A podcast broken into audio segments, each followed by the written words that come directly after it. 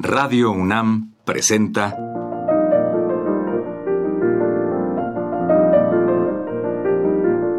Los compositores interpretan. Programa a cargo de Juan Elguera. ¿Qué tal amigos? En esta ocasión les presentaremos al gran compositor inglés Arthur Bliss dirigiendo una de sus obras al frente de la Orquesta Sinfónica de Londres. Bliss nació en 1891 en Londres, falleció en 1975. Se formó con Ralph Vaughan Williams. Admirador de Ravel y de Stravinsky, muy pronto comenzó a dirigir orquestas y conjuntos. Su abundante producción de música sinfónica y de cámara llamó la atención de la crítica especializada a partir de los años 1818 y 1819. De sus obras destacaremos las siguientes. Ópera Olimpia, tres ballets, Milagros en los Corpala, Rapsodia, concierto para piano, música para cuerdas y su cuarteto de clarinete, por señalar algunas. En esta ocasión escucharemos a Arthur Bliss dirigir Music for Strings al frente de la Orquesta de Londres.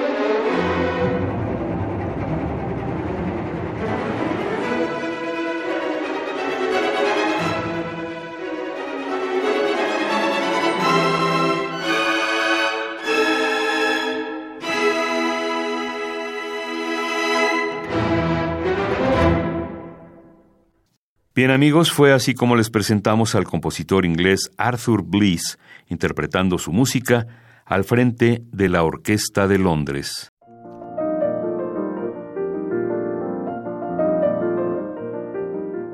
Radio UNAM presentó Los compositores interpretan, programa a cargo de Juan Elguera.